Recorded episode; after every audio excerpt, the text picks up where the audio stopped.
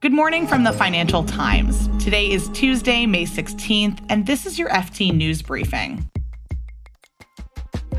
Ford's EV business in China is losing its charge. Some prominent investors say company share buybacks have gone too far. Plus, Greece is making an economic comeback, but not everyone's better off. I'm Sonja Hutson and for Marc Filippino, and here's the news you need to start your day.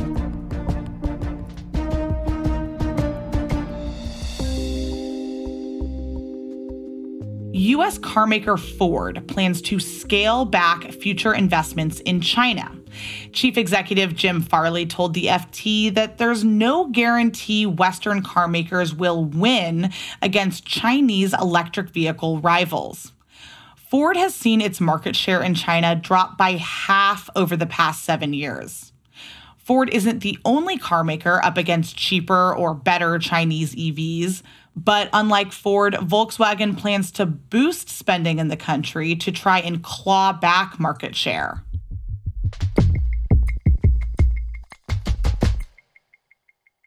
Share buybacks have grown to record levels. Last year, the world's 1,200 biggest companies bought a collective $1.3 trillion of their own shares. That's three times as much as a decade ago. It's gotten to the point where some big investors like Fidelity and Federated Hermes are saying they're concerned. Here's the FT's Arjun Neil Alim. Technically, buybacks are often done in order to reduce the number of shares on the open market and so boost the price. But it's sort of like what one person I spoke to compared it to gambling with the money. You're, you're, you're never sure whether it actually will increase the price. So, in addition to the uncertain benefits, there's also criticism that share buybacks are just short term moves to boost a stock price in a way that enriches management. I think that is that is one of the main concerns that the reason share buybacks are increasing is is really to benefit the management of these companies to try and boost the share price artificially, uh, and they're concerned that it's a waste of money. W- one fund manager we speak to calls buybacks an environmental hazard, and he laments the fact that Europe is also seeing an increase in this trend. I think they're worried that it's pushing companies to spend money on something that isn't investing in the future of the company, you know, investing in their hardware or investing in their people. Arjun Neil Alim is the FT's asset management and wealth reporter.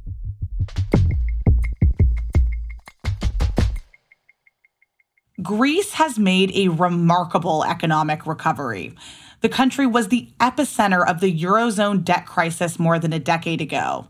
Now it's boasting high growth and soon could see a critical boost to its international credit rating. But the quick turnaround has left some people behind. I'm joined now by the FT's Eleni Varvitsioti. She's our correspondent in Athens. Hi, Eleni. Hi, Sonja. Eleni, what does it look like in Athens now versus what it looked like during the height of the crisis? It's a completely different image and sentiment, actually. Um, Athens is really bustling, is full of tourists. Uh, the tourism season has expanded. Uh, in the past, you would see only tourists in the summer months. Now you have tourism all year round. Uh, there is a big boom in construction people have been starting to renovate their houses. They're turning them into Airbnbs. And there's a great lack of working hands in construction, in tourism, in many industries, which show that there's a boom going on. So during the crisis, Greece had to close some banks. It had to sign on to reform programs. I mean, th- things were bad. How did the country manage to reduce its debt so dramatically and turn things around? What's behind the recovery? Greece still has the highest debt ratio in the Eurozone, but it has significantly reduced it in the past years. This has been aided by the high inflation, but also the reforms made by the, by the government. Even though Greece's numbers now look really good, uh, growth is really high, uh, we should not forget that Greece went through three uh, austerity programs, and that had left their mark on a country that now has one of the highest rates of relative poverty in the EU. up until a few weeks ago, the minimum salary was lower than it was 12 years ago. So you can understand that more than a decade on from Greece's default, workers remain far worse off. Is there a way to get people back on their feet without undoing all the work that's been done through austerity measures?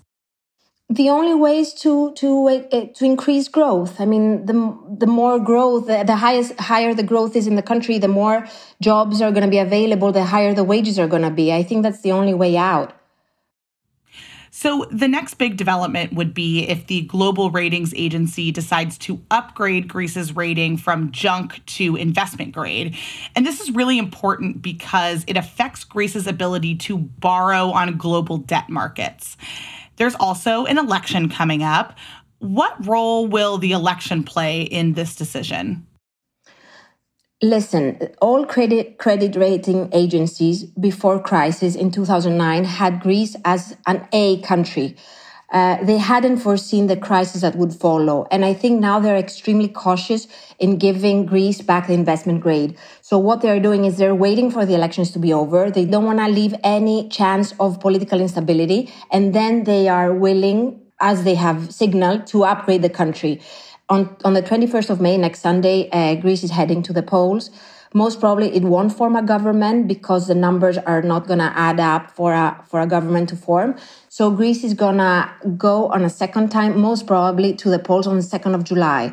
I guess the predictions are that after a government is formed, then the rating agencies are going to consider its full upgrade. Eleni Varvitsioti is the FT's Athens correspondent. Thanks, Eleni. Thank you for having me, Sonja.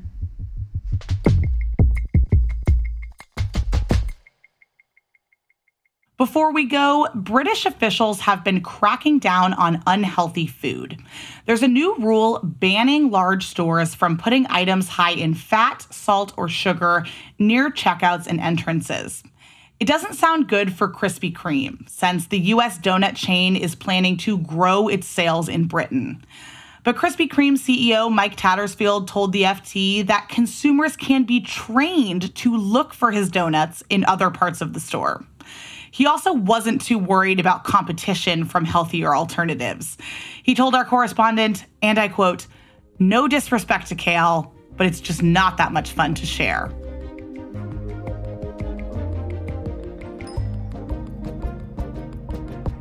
You can read more on all these stories at FT.com. This has been your daily FT News Briefing.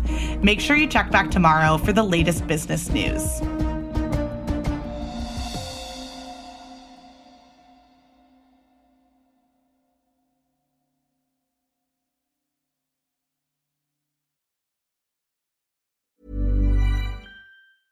Hi, this is Matt and Sean from Two Black Guys with Good Credit. From a local business to a global corporation. Partnering with Bank of America gives your operation access to exclusive digital tools, award winning insights, and business solutions so powerful you'll make every move matter. Visit bankofamerica.com slash banking for business to learn more. What would you like the power to do? Bank of America, NA, copyright 2024.